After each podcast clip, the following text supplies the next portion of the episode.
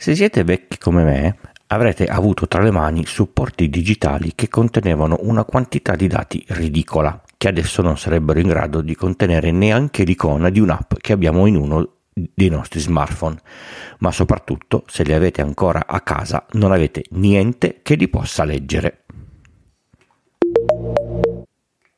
Io sono Francesco Tucci, mi occupo di tecnologia da prima del Millennium Bug, dell'euro e del grande blackout del duemilatré. Sono sopravvissuto e sono qui per raccontarvela, in puntate brevi e facili, alla portata di tutti, con questo podcast Pillole di Bit, da novembre del duemilaquindici. Io sono vecchio, informaticamente parlando. Il primo supporto che mi è passato per le mani è stato un floppy disk a scuola, di quelli davvero molli, da cinque pollici e un quarto, che conteneva trecentosessanta kilobyte. Su questo floppy, che mettevo all'interno del computer prima di avviarlo, c'era emme esse dos tre, se non ricordo male, un intero sistema operativo in trecentosessanta k. Facevo le medie ed era all'inizio degli anni novanta, non c'erano le macchine fotografiche digitali, la musica era su vinile o cassetta e il multimedia sui computer non esisteva. Avevo un Commodore e il software si salvava e si leggeva dalle musicassette. All'epoca, salvando lì le informazioni, si era convinti di poterle reperire per sempre. La tecnologia per fortuna non si è fermata e, sempre parlando di supporti di memorizzazione, i floppy, mantenendo lo stesso formato, hanno raddoppiato la loro capacità, passando a settecentoventi kilobyte. Bello, si potevano salvare più documenti. I nuovi drive erano in grado di leggere sia il vecchio formato che il nuovo e tutti hanno accolto con gioia lo spazio in più. Questi dischetti morbidi però avevano problemi di perdita di dati, erano lenti, grossi da maneggiare e i più vecchi di voi diranno «Eh, pensa che prima c'erano di più grandi, io però non ne ho mai usati». Sono poi usciti i floppy disk che non erano più floppy, ma erano impossibili da, da, da piegare, con la, scot- la scocca più resistente ed erano più piccoli, da, da tre pollici e mezzo. La prima versione conteneva settecentoventi k. Pensate Eh, adesso cosa avete come file che potrebbe starci in settecentoventi k? Un file d'Excel lo, lo aprite, scrivete in qualche cella, salvate e forse è più, è più grande di settecentoventi k. Questi dischi dovevano essere letti e scritti da drive diversi da quelli precedenti. An- andavano aggiornati tutti i computer tenendo due drive, uno per i dischi grandi e uno per i dischi piccoli. Con il tempo i drive dei dischi grandi con i dischi stessi sono spariti, prima dal mercato consumer, poi anche da quello business. Se non ci si era organizzati a spostare i dati dai vecchi ai nuovi, ci si trovava ad avere dati su supporti ormai illeggibili. Ah, questa tecnologia che porta solo difficoltà. Già lo sentivo dire anche allora, quando io ne ero affascinato e c'erano già i Matusa affezionati al martello e allo scalpello per registrare i, i dati nei, nei sassi che restano per sempre, ma anche questo non è vero. I floppy da tre virgola cinque pollici con due buchi nei due angoli al posto di uno di- diventavano a capacità doppia, da settecentoventi k a uno virgola quarantaquattro mega. Così al posto di comprare quelli col buco già fatto si bucavano persino con il trapano quelli da settecentoventi, spesso dis- distruggendoli visto che i, i-, i vari truccioli andavano sul-, sul disco, ma la sete di spazio era terribile anche negli anni novanta. Windows tre punto undici arrivava con una quindicina di dischi, se, se non ricordo male. Corel, Corel Draw, se, se non erro, ventiquattro. Non vi dico i, i videogiochi, una follia. Ci voleva la, la, la, la carriola. E spesso capitava che verso la, la fine dell'installazione uno era danneggiato. No, mai all'inizio. Il floppy disk è stato un supporto talmente iconico che, se vi guardate intorno, anche se non esiste più da una vita, anche se i nati dal duemila in poi non ne hanno mai visto uno, tutti i pulsanti che indicano il salvataggio di qualcosa in ogni software hanno come icona un floppy da tre virgola cinque pollici. Si clicca sul pulsante sapendo che vuol dire salva, ma non si sa cosa sia quell'oggetto. Torniamo a noi. Poco meno di un mega e mezzo era troppo poco. Il file dei dati e delle texture di Wolfenstein tre D, gran gioco, era uno virgola otto mega. Non ci stava in un, in un floppy, era un po' un, un problema. prima dell'avvento dei C D-ROM, che aveva il problema di essere in sola scrittura e quelli riscrivibili erano cari, lenti e poco comodi rispetto al floppy, sono nati diversi standard.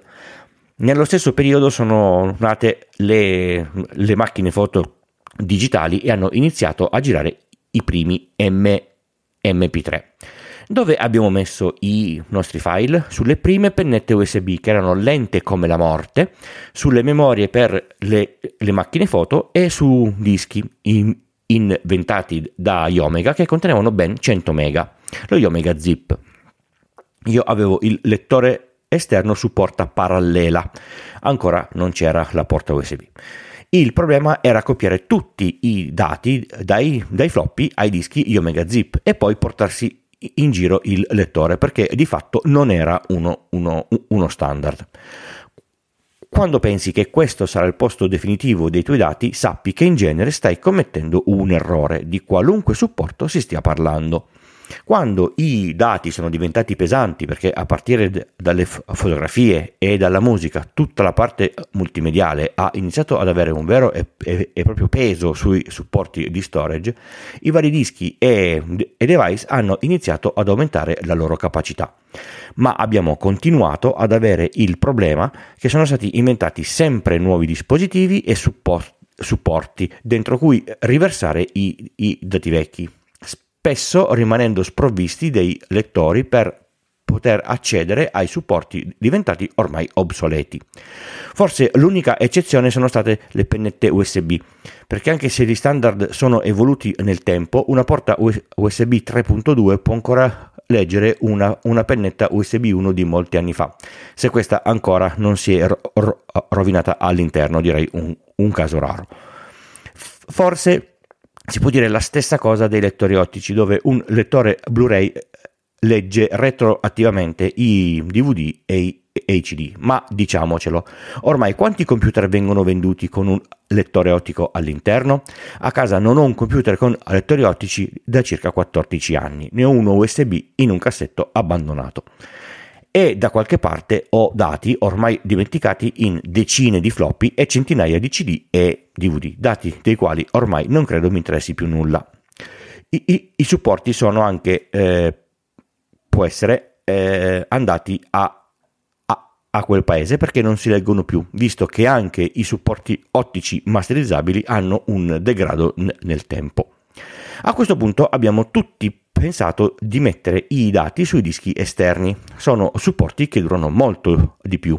I computer hanno dischi da sempre e il, il formato, a parte l'epocale passaggio da disco a, a piattelli a disco allo statosoido, è sempre quello. Ho un cassetto pieno zeppo di vecchi dischi e ho gli adattatori per renderli U S B. Al momento è stata la soluzione che è durata di più, ma a un certo punto, vi ricordo che sono vecchio, i dischi sono passati dal bus A T A, quello con un milione di, di piccoli piedini, al bus S A T A, quello con il connettore molto più, più piccolo. Quelli vecchi a, a, a tendere sono stati tutti da sostituire, con tempi lunghissimi per trasferire dati, che ormai sono passati da floppy a floppy, a zip, a pennette U S B, a C D, a D V D, a dischi esterni e poi di nuovo a dischi esterni. E nei passaggi alcuni dati sono andati persi, altri a causa del cambio dei programmi e dei, e dei formati sono diventati illeggibili perché il, il programma che li leggeva è, è scomparso. Ed ecco il secondo problema, ma ci arriviamo tra un attimo. Abbiamo scoperto che ogni supporto prima o poi cederà il passo a un altro supporto, dentro al quale dovremo spostare tutto. Sì, anche quelli che stiamo usando tutti oggi e che crediamo immortali come i, i N A S, ma figurati se uscirà qualcosa diverso dal mio N A S dove m- metterò dentro tutti i, i miei dati. Quando avevamo il floppy da un mega e mezzo, nessuno avrebbe mai pensato che sarebbero usciti supporti ottici da cinquanta giga come gli ultimi Blu-ray. cinquanta giga. Un disco Blu-ray contiene dati di trentaquattromilasettecentoventitré floppy disk, pari a seimilatrecentoventi chili. Chissà cosa ci aspetta nel futuro. Abbiamo già delle micro S D da due tera. Anche i servizi cloud, dove mettiamo le nostre cose, che cambiano supporti senza che noi ce ne accorgiamo, potrebbero cambiare in un futuro e ci vedremo costretti a spostare ingenti quantità di, di, di dati. Fornitori potrebbero chiudere e, e, e fallire, altri potrebbero nascere. A. Avete un backup di quello che avete nel, nel, nel cloud? E un backup di quello che avete salvato in giro? Avete provato a fare il restore di questi backup? Ve lo ripeto, è importante.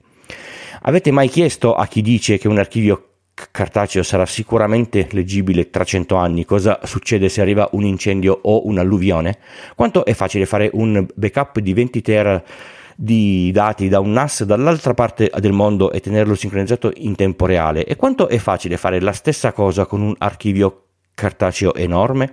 Quanto è facile cercare un, un documento tra venti tera di dati su un N A S? E quanto è facile dover andare in un archivio di decine e decine di scaffali a cercare proprio quel documento o, o, o, o quella foto? Ecco, pensateci.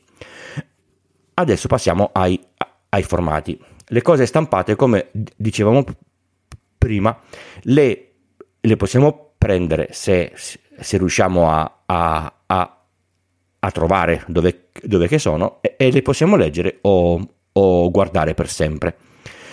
I dati scritti, magari decine di anni fa, se non abbiamo più il programma con il quale sono stati creati, beh, potrebbero essere illeggibili. Questo è un problema enorme ed è molto serio.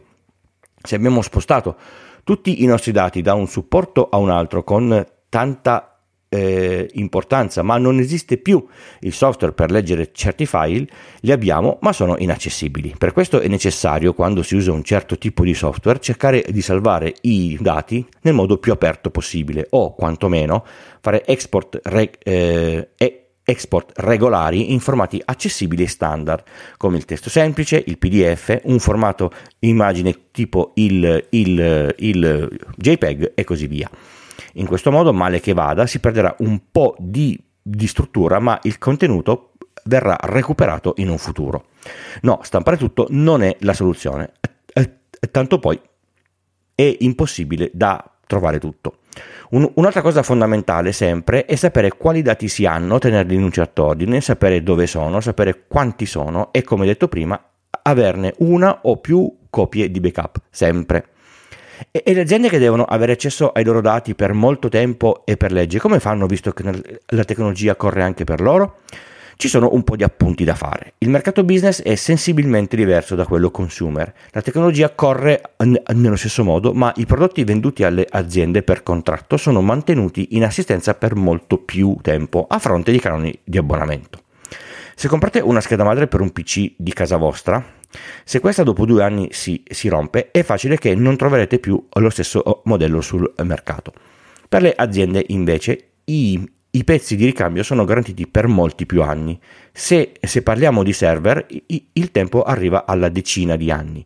Questo vale anche per lo storage, ovviamente. I dati saranno sempre su dischi che, se si rompono, avranno dei ricambi facilmente reperibili. Ad un certo punto saranno poi migrati su storage più moderni e esageratamente costosi, con attività di migrazione di settimane.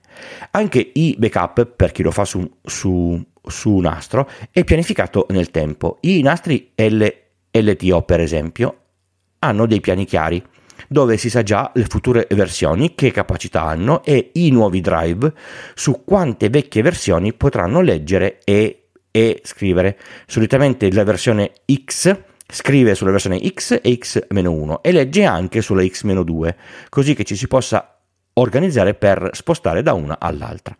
Il software invece di solito non muore mai, per questo il formato dei dati difficilmente avrà difficoltà. Ci sono aziende con software legacy di venti anni fa e che usano ancora versioni di Office del duemilasette, perché avendole pagate è bene usarle per molto molto tempo.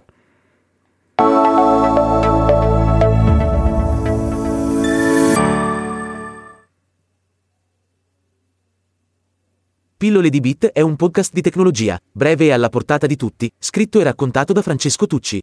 Esce quasi ogni lunedì mattina. È realizzato grazie al supporto dell'hosting Third Eye e del software di montaggio Producer di Ulti punto media per macOS. Il podcast è diviso in capitoli per poter navigare più facilmente con la vostra app di riproduzione e, se volete, per saltare questa parte, una volta imparata a memoria. Se vi interessa una consulenza tecnica in ambito informatico, scrivetemi a p d b chiocciola tucci punto b o, o sul sito Pillole di Bit con il punto prima dell'it trovate tutti i link e i riferimenti delle cose dette in puntata e le modalità per sostenere economicamente il podcast e ricevere i bellissimi gadget.